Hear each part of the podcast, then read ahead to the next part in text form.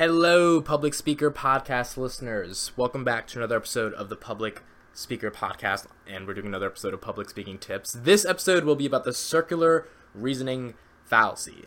Um, so I'm not going to drive you in circles here. Let's just get into the podcast. This is part of our logical fallacies for public speaking series. You can check out the YouTube videos if you want to get some more context in it. There's some interactive documents, but enough of the driving in circles. Let's get into the circular reasoning fallacy.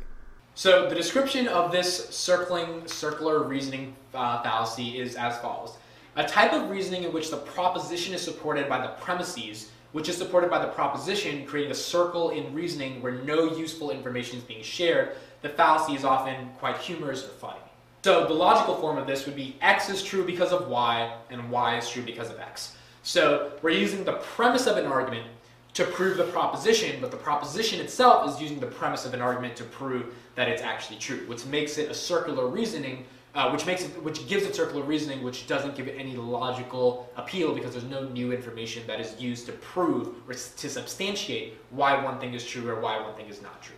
So why does this argument matter? Um, so in terms of public speaking, it's really important when we're understanding circular reasoning. If you're giving a public speech and your logic behind whatever you're saying is based upon circular reasoning, a lot of people in the audience can probably tell that, and they might be turned off by how incohesive or illogical your argument really is. Um, again, this is very subjective, right? So if circular reasoning is part of the narrative and part of the speech that you're trying to give, then that's perfectly fine. But a lot of times, if your impact analysis or your story that you're making the public speech or the message you're trying to communicate, right, the, the macro level theme is based upon the premise, and the premise is, is only true based upon the impact, which is the proposition, it can create a really circular sort of logic that is not appealing uh, to an audience, or, or just makes it inconclusive in terms of what you're saying to be true, and detracts from the relatableness of what you're saying, which is ultimately what you're trying to do in a public speech. So here's one example that you can use to prove this. Um, my teacher is a good teacher because she tells me that she's a good.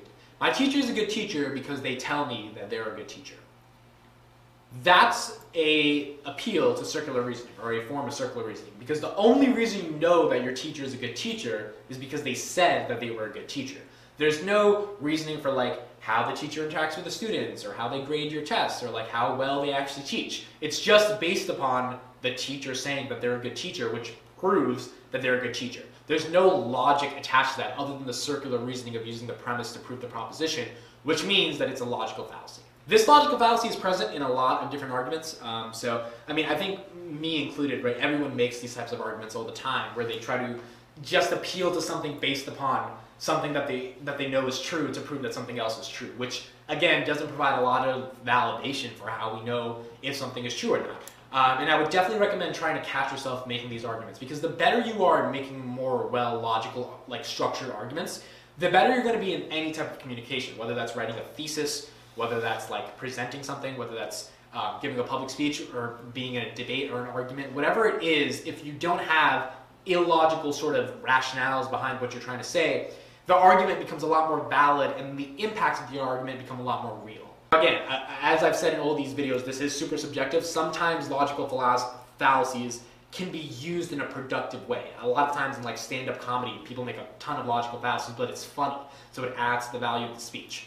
Um, so you just have to understand the context in which you're using the logical fallacy, which will allow you to better understand when it is appropriate and when it is not appropriate to make a logical fallacy, and if that fallacy has any validity in the context of the speech you're giving, even if the fallacy itself is just a fallacy and doesn't make any logical sense.